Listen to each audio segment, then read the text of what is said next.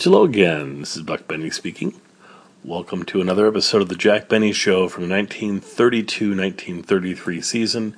This is part three of our three-episode arc of Sherlock Holmes investigating um, Mr.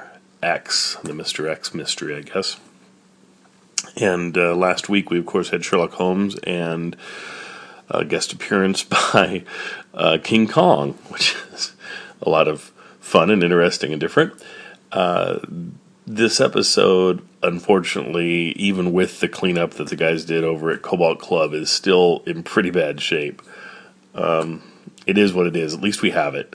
So uh, enjoy it as much as you can.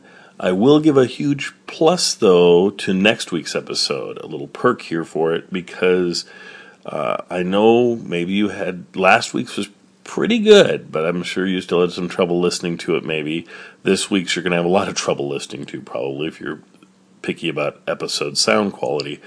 I gotta say, next week episode, while not perfect by any means, is the cleanest sounding of the old episodes we've ever played. It sounds like the equivalent, I guess I would say, of a fairly poor sounding uh, 19 what do we play 1937 38 season. You know that season sounded pretty clean. There's been some episodes that are questionable and that's what this sounds like. Next week's episode from 32 33 season which is our last one i think of the 32 33 season yes it is. The last one of the 32 33 season will be like i say our clearest sounding pretty listenable really uh, and so look forward to that tune in next saturday for that um, I think it's neat that I could bring you this really badly abridged season of the Jack Benny show. Uh, next season, there'll be a lot more episodes available, uh, but not until, man, I looked at it just today. I think it's like December or maybe January of next year where they start really starting to pop up more often. But that's the way it is. Uh, this season, I think, what do we bring you? Like four episodes or something? Well, let's see. We brought you three just. Uh, we're going to have one more next week, like I say. This one's last week's. So three in a row here. But then before that, man, we had brought you two episodes or three or something for the entire season. It's just what is there. It would I would love it if they found some warehouse somewhere with all these old Jack Benny shows that we're missing. Having said that, though, I think you're most of you will probably find, like I do, that these old episodes, even if they were in perfect, pristine quality, would be a little hard to get through. In that um, the humor uh, doesn't hold up that well for today's audience. I don't feel as much as it does the Ed Beloin and uh, Bill Morrow scripts. I think hold up a lot better than these Harry Conn early scripts do. Um, Laura Leff was having a discussion about this and how uh, people would say these old episodes weren't any good. Um, and she, her comment to that was, and of course she's the president of the International Jack Benny Fan Club. Anyway, her comment I thought was fair, fairly well thought out. She said that basically, well, for today's audience, yes, they're they sound more dated. They're harder to get into. Unfortunately, on top of that, you have the bad sound quality. But at the time, even when Harry Conn was the writer, and even in the early years, Jack was voted as the number one comedian on radio, uh, at least once, and uh, and so there had to be something there that was appealing to audiences at the time, and that he was always very popular. He was growing and growing in popularity each year, even during this time frame, because of course, if he was that bad and people didn't like the show, he wouldn't his the show wouldn't have survived from 1932 up until 36 when uh, Phil Harris joins and and everything sort of changes and becomes uh, far improved from our point of view in the modern age. But um, you know, at the time, People loved it, and and you need to compare. I mean, if you're comparing Jack Benny 1933 to Jack Benny 1936, you're sort of comparing apples and oranges because you need to compare him to his contemporaries. If you compare him to his contemporaries and you listen to, say, uh, the Ed Wynn show from the 33 season, um, who, who Jack was comparing himself to, uh, and often did in interviews and so forth, or any of the shows that were around back then, he was a really good show. I like listening to Jack's shows versus those other ones. You notice I don't bring us a lot of shows from 1933, 34, 35. I don't even bring us many shows from 36, 37, 38 other than Jack's because most of the other shows I don't think are that good. Most of the other shows I think kind of listen to Jack and Bob Hope probably and some of the others, uh, and Molly, and started creating shows that were better in the 40s. So I think the 40s are a much uh, richer time for quality shows to, to listen to that you that a modern audience will enjoy. But if I'm reaching back into the 30s, I pretty much, if I'm going to present shows that I think a lot of people are just going to listen to and enjoy, not out of nostalgia, but just out of quality of programming, uh, I've got to bring you, say, uh, Fibber McGee and Molly, Jack, Bob Hope, uh, maybe um, Edgar Bergen and Charlie McCarthy.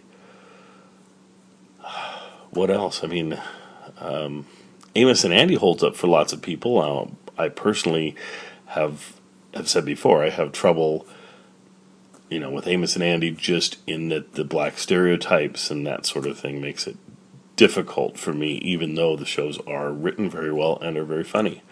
Um, but there's just not a lot. And then all of a sudden you hit the 40s, and then there's just a ton of shows that you can listen to. So, anyway, I'm rambling now. So, so enjoy tonight's episode, and we'll see you next time. It's great to do another podcast. It just seems like I haven't done much lately for podcasts, or haven't had a chance to really just let go and just talk and talk and talk. And some of you love this, some of you hate this. So there you go. If you're a person who loves it, great person who hates it, I hope you used your fast forward button a lot and got through me. So see you later. Bye. The Chevrolet program starring Jack Benny with Frank Black and his orchestra.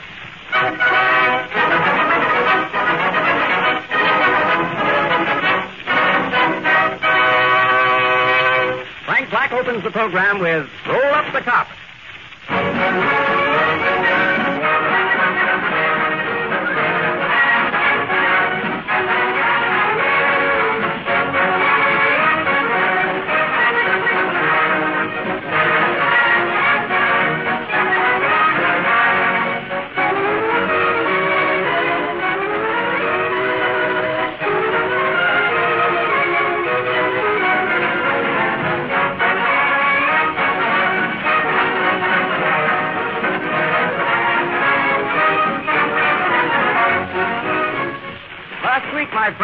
Directed your attention to that big, striking Chevrolet poster now on all the billboards.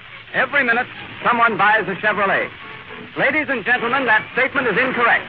Tonight, I take pleasure in informing you that since the Chevrolet poster was prepared, Chevrolet sales have shown such an increase that instead of every minute someone buys a Chevrolet, it should be every 40 seconds someone buys a Chevrolet. Now, that, mind you, is every 40 seconds, night and day. And here are the figures to back it up. During the month of May, Chevrolet dealers reported the sale of over 65,700 cars and trucks. That's 17,500 better than May 1932. 11,800 better than April of this year. Naturally, Chevrolet is grateful to the American public for making such a record possible. A record which exceeds by 1,000 cars a day the May production of any builder of automobiles. And everybody knows why. Chevrolet is the only car giving Fisher bodies, no draft ventilation, fine performance, proved dependability, and unexcelled economy at prices as low as $445 FOB Flint. That's why, today, more than ever before, Chevrolet is the world's largest builder of automobiles.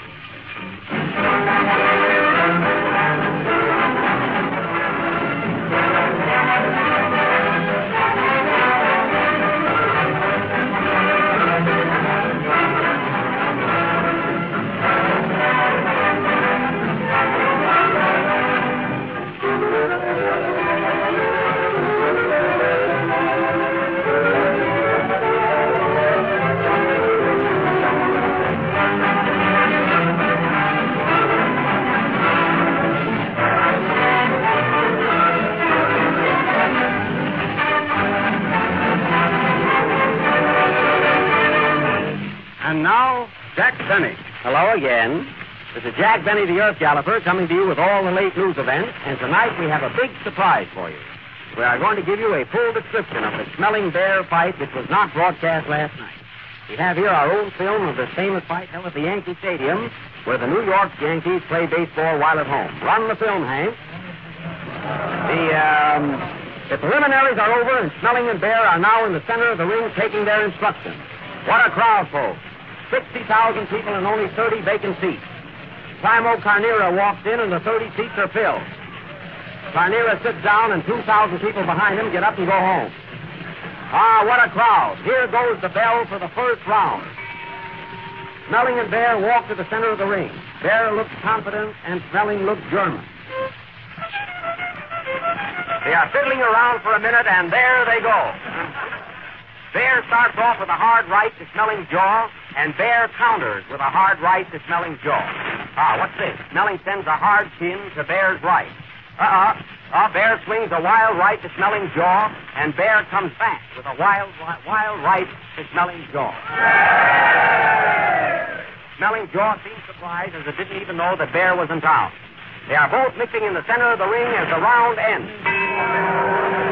Schmeling's round and Howard Claney. The Chevrolet motor car is the finest. Round two. Both men step to the center of the ring and exchange blows. What a crowd at the Yankee Stadium. Sharkey is here sitting right over second base. Gene Tunney is also here sitting over first base. Baer sends a long left to Schmeling, sending Sharkey to third and Tunney to second. None out, and Baer still at bat. What a game! In the outfield, we see Lefty Grove warming, warming up for Germany, and Schmeling still catching. As the bell rings, Ruth and Gehrig are seen walking through the dugout. And Howard Brady. The Chevrolet motor car is the most economical car in the Round world. three. At the start of this round, Baer makes a mad rush at Schmeling, but Schmeling tosses a right to his nose, and Baer starts singing California, Here I Come. He sees Jimmy Melton become self-conscious and lands a right to Schmeling's temple. What a blow! Watch out, Baer. Four feet lower would have been a foul. Baer takes command again. He's much bigger than Moxie. What a mountain Bear is. Bear Mountain. Get it, folks? ah, that was good. Uh, Schmeling leads a right. What's that? What's that? Another another fight breaks out at the ringside. Another fight. Who, who is it? They tell me it's between a taxi driver and a tailor. Well, folks, now we have a doubleheader at the good old Yankee Stadium. The tailor lands a right to the taxi driver's jaw. Schmeling blocks it and crosses a left to Baer's chin. Baer sends a wicked right to the tailor, and the tailor sends a wicked note to his lawyer for a triple play. Lawyer to Schmeling to Baer. Ah, what's this? Baer sends a dozen assorted rights to Schmeling's jaw while we weren't looking.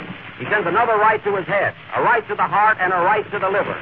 As there are no more places for Baer's right, he rings the bell, ending the third round.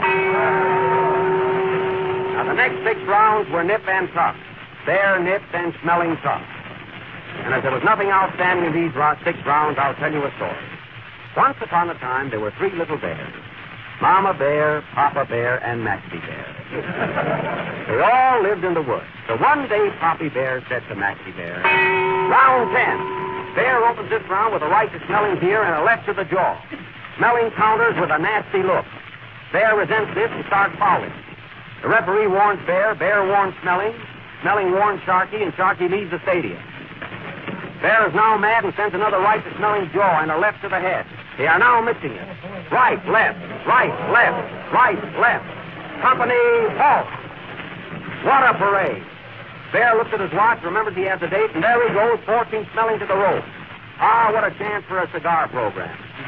He sends two rights and a left to Schmeling's head, and Schmeling goes down for the count of nine. One, two, three, four, Oh, small and handsome, why don't you get up some six, seven, eight. Are you hurt, Schmeling? Nine. He gets up at the count of nine. But it's too weak to carry on, and the referee steps in and announces Max Baer the winner, which is a surprise to everyone. And now Frank Black, who bet on Schmeling, will try and play Somebody Stole Gabriel's Horn. Play, Frank.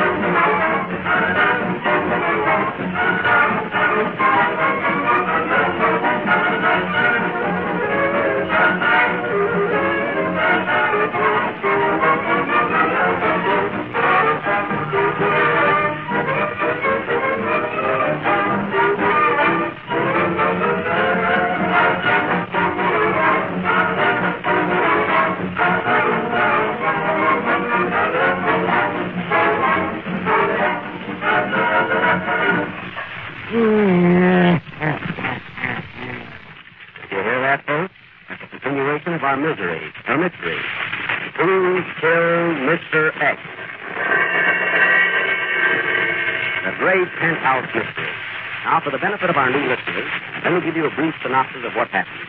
Mr. X was found dead in his penthouse. He was discovered hanging in midair from a chandelier, dangling from a long rope. Mary, did you find out where the rope came from? Yes, Jack. It's on a garble with shoelaces. Get it? Oh, well, disregard that. Huh? Uh, now, dim your lights, folks. Get ready for thrills, romance, adventure, and the boogeyman.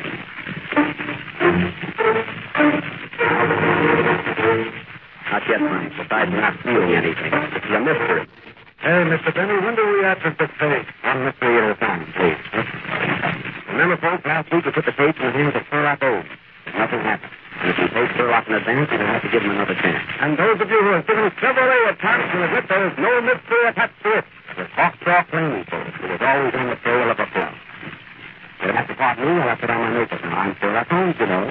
Now, we are preparing for this scene, James has seen Our Sweet Mystery of Life. It has nothing to do with. So,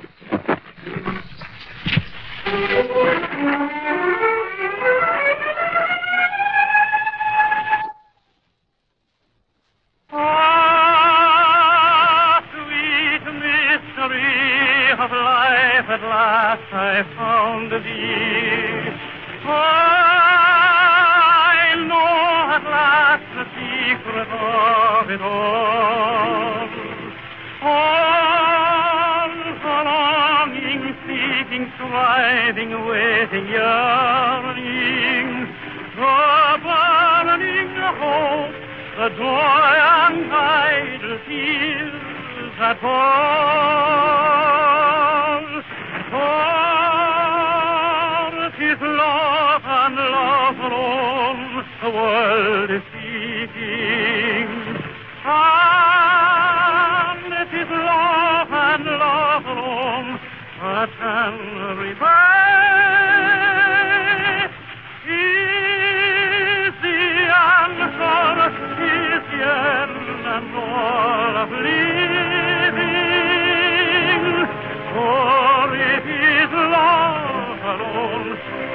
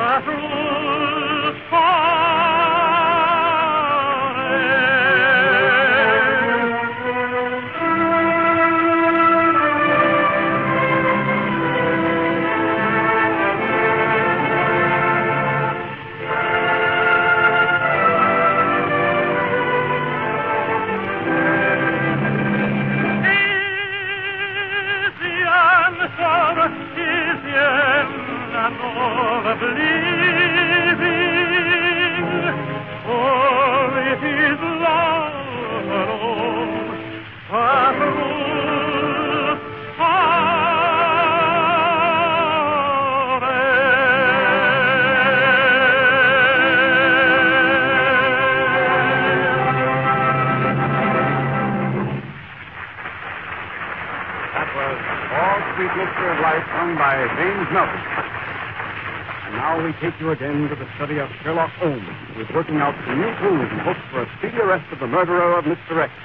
The Holmes of Sherlock Holmes.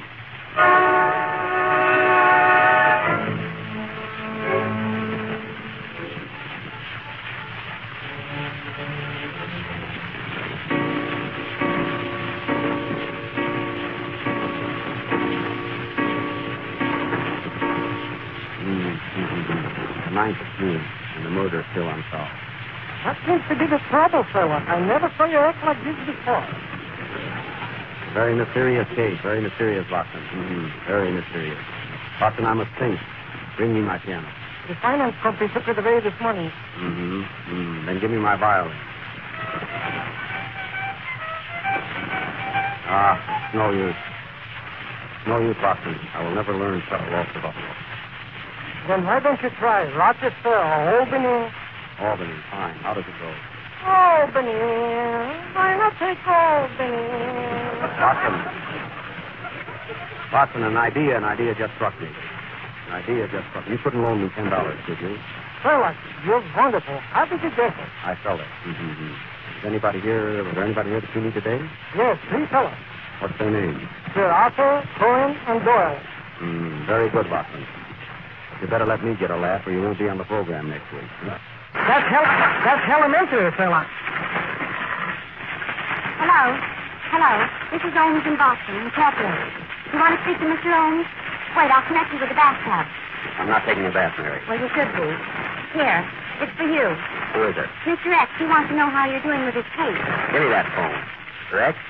Yes, yes, we'll find the man who murdered you. Just keep your shirt on. Yes, yes, you'll get a report. What's the address? Hmm. Mm, all right. Goodbye. Put down the address, Mary. Box 32, Evergreen Cemetery. See, he lives right next door to my great grandfather. Uh-huh. Mary, see who it is. Be on your toes, Boston. Uh, who do you wish to see, sir? Mr. Holmes, I've got some news for you. Let him in. Well, young man, what can I do for you? I have a clue to the murder of Mr. X. You have a clue, eh? Who are you? I'm a stool pigeon. Oh, a stool pigeon, eh? Sit down. Mary, get him a stool. Here you are. Give him, Mr. Pigeon. Mary, lock the door. Close the window and pull down the blind. Hmm. hmm Now tell me, who do you think killed Mr. X? Well, give me five dollars and I'll all I know. Hmm, for five dollars, eh? Mary, have you... Uh, Certainly not. Boston. No. Hmm. How much do you, uh, how much do you want to sell all? Five dollars. Here's 50 cents. Just give me a rough idea.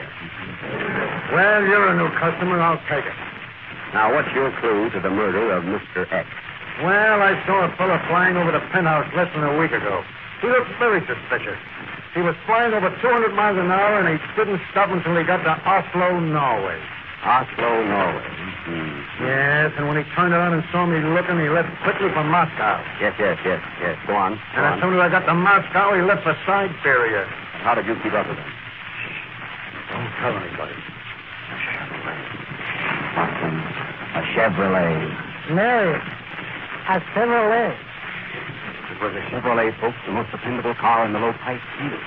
now, Mr. Pigeon, your face looks very familiar. What did you do before you became a school pigeon? Ah, you. I thought so. I thought so. Now tell me one more thing. Did you get the name of this aviator? Yes. His name is Jimmy Mattern. Oh, Mattern, eh? Boston, put down that salami. Get me my aeroplane. There's no time to lose. We'll follow him to the ends of the world. But wait, fella, how did you figure he could have killed Mr. X by flying over the penthouse? Well, I'll tell you, Boston. All those aviators carry sandwiches. Now, he may have had a three-decker sandwich and dropped it. And that would kill anybody. Fella, you're a bear. Boston, you're smelling. Get the aeroplane.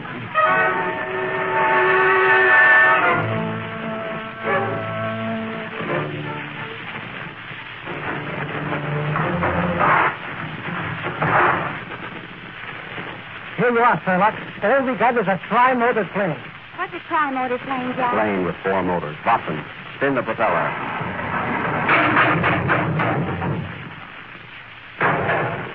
Ah, Boston, you've got her in great shape.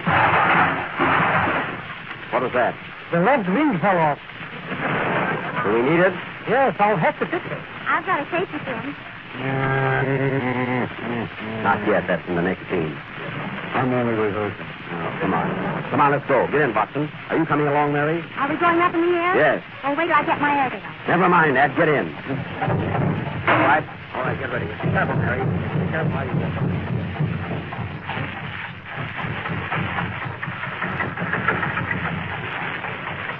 Happy landing! I doubt it!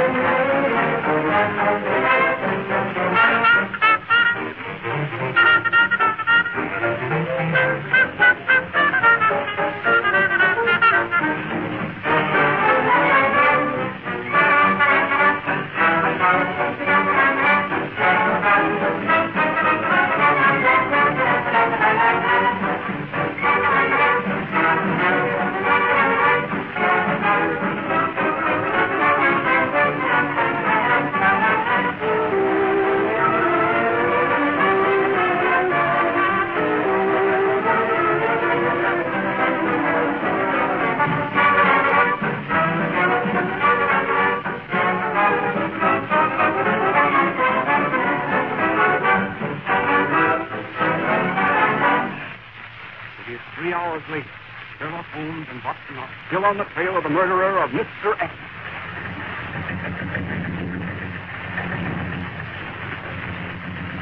How fast are we going, Martin? 600 miles an hour. 600 miles, and I'm only in second. We're certainly going fast. What country is this we're passing? England, What country? you're too late. France. Look, Sherlock. Somebody left a sack laying on the ground. Pack nothing. It's the Eiffel Tower. Sherlock, you're colorful. Hallelujah, you're a bum. Watson, Watson, I'm afraid we're running out of gas. Don't worry, I just put a quarter in the meter. Good work. Mm-hmm. Look, look, look, we're crossing the Russian border. So quick. Remember, this is a half-hour program. Look, look up. Look, there's another aeroplane. You're right, Sherlock. Maybe that's the man we want. Get closer. Hello! Hello there! I'll be you, folks. Ronnie Black, what are you doing in Russia? I need two more men for my orchestra. Hello, Frank. See you when we get back. Are you all right, Mary, back there? Yes, Shirley. See, this is certainly a wonderful night for flying. Look how bright the moon is. Hello, round and shiny. Why don't you come down sometime? Sherlock, Sherlock, there's another plane ahead of us. What plane? That one straight in front of us. That's a mosquito on your nose.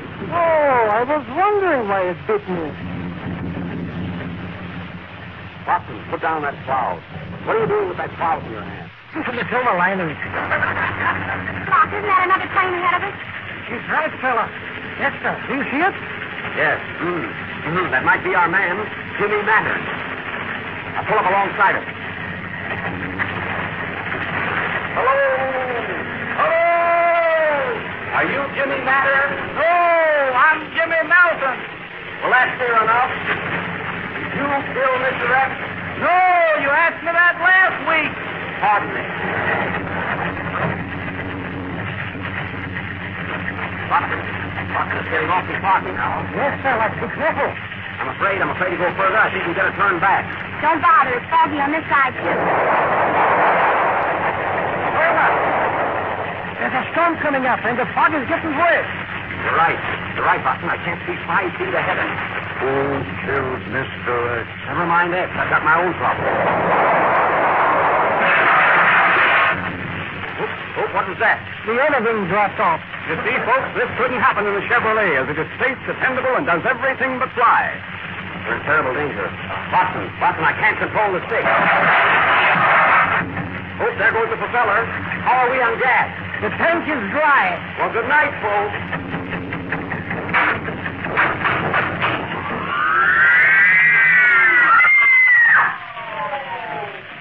And next week, ladies and gentlemen, we will continue our mystery. Who killed Mr. X? And what happened to Holmes, Watson, and Mary? And Schmeling. Right, Watson. Play, Frank.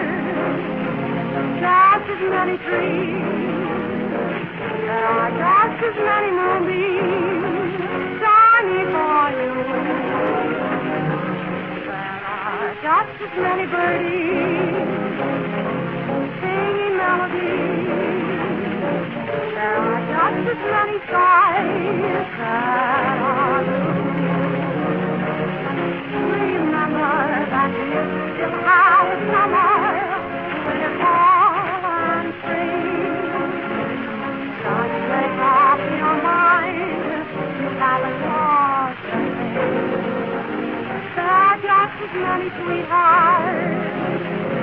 Love will always try. Keep right on repeating.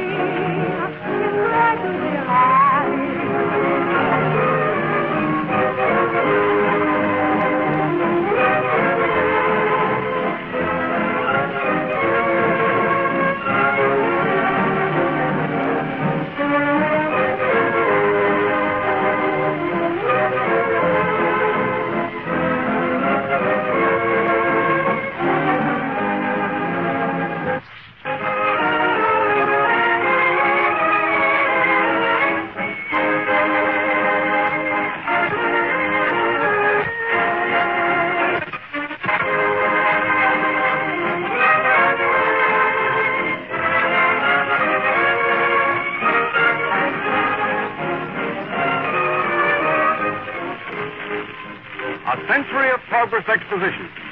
Ladies and gentlemen, it's off to a grand and glorious start. Everybody's excited about it, talking about it, planning and figuring how and when to go. And nearly every person who's been to Chicago comes back with the same enthusiastic story. Chevrolet has stolen the whole show. That perfectly amazing World Fair factory of Chevrolets, in which cars are built right before your eyes, is a fascinating sight. It's the highest of all the high spots in three miles and a half of thrills. Now, here's a tip, my friends, on how to get to the World's Fair the easiest way, the coolest way, and by far the cheapest way. Drive in a Chevrolet, America's most economical car. You can travel all day long, and based on average gasoline costs throughout the country, four people in a Chevrolet can cover over 200 miles for less than 40 cents apiece. Yes, you'll not only have a cooler, more restful, more enjoyable trip in a Chevrolet, but you'll have more money left to spend at the fair when you get there. On to Chicago, America. On to the World's Fair, the most economical way. In that big, thrifty, dependable six, Chevrolet.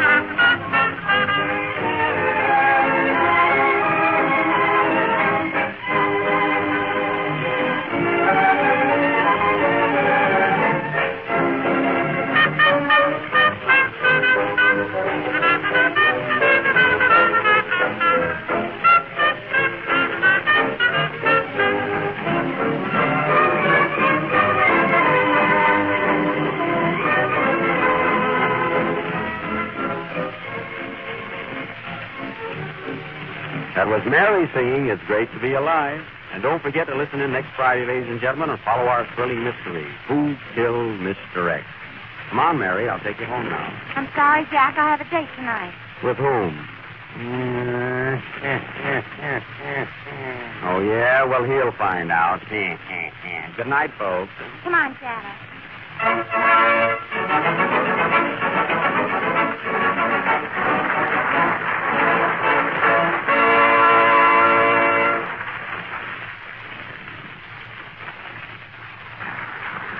In the Park is from The Gold Diggers of 1933, and It's Great to Be Alive is from Strike Me Pink. This is the National Broadcasting Company. WEAF, New York.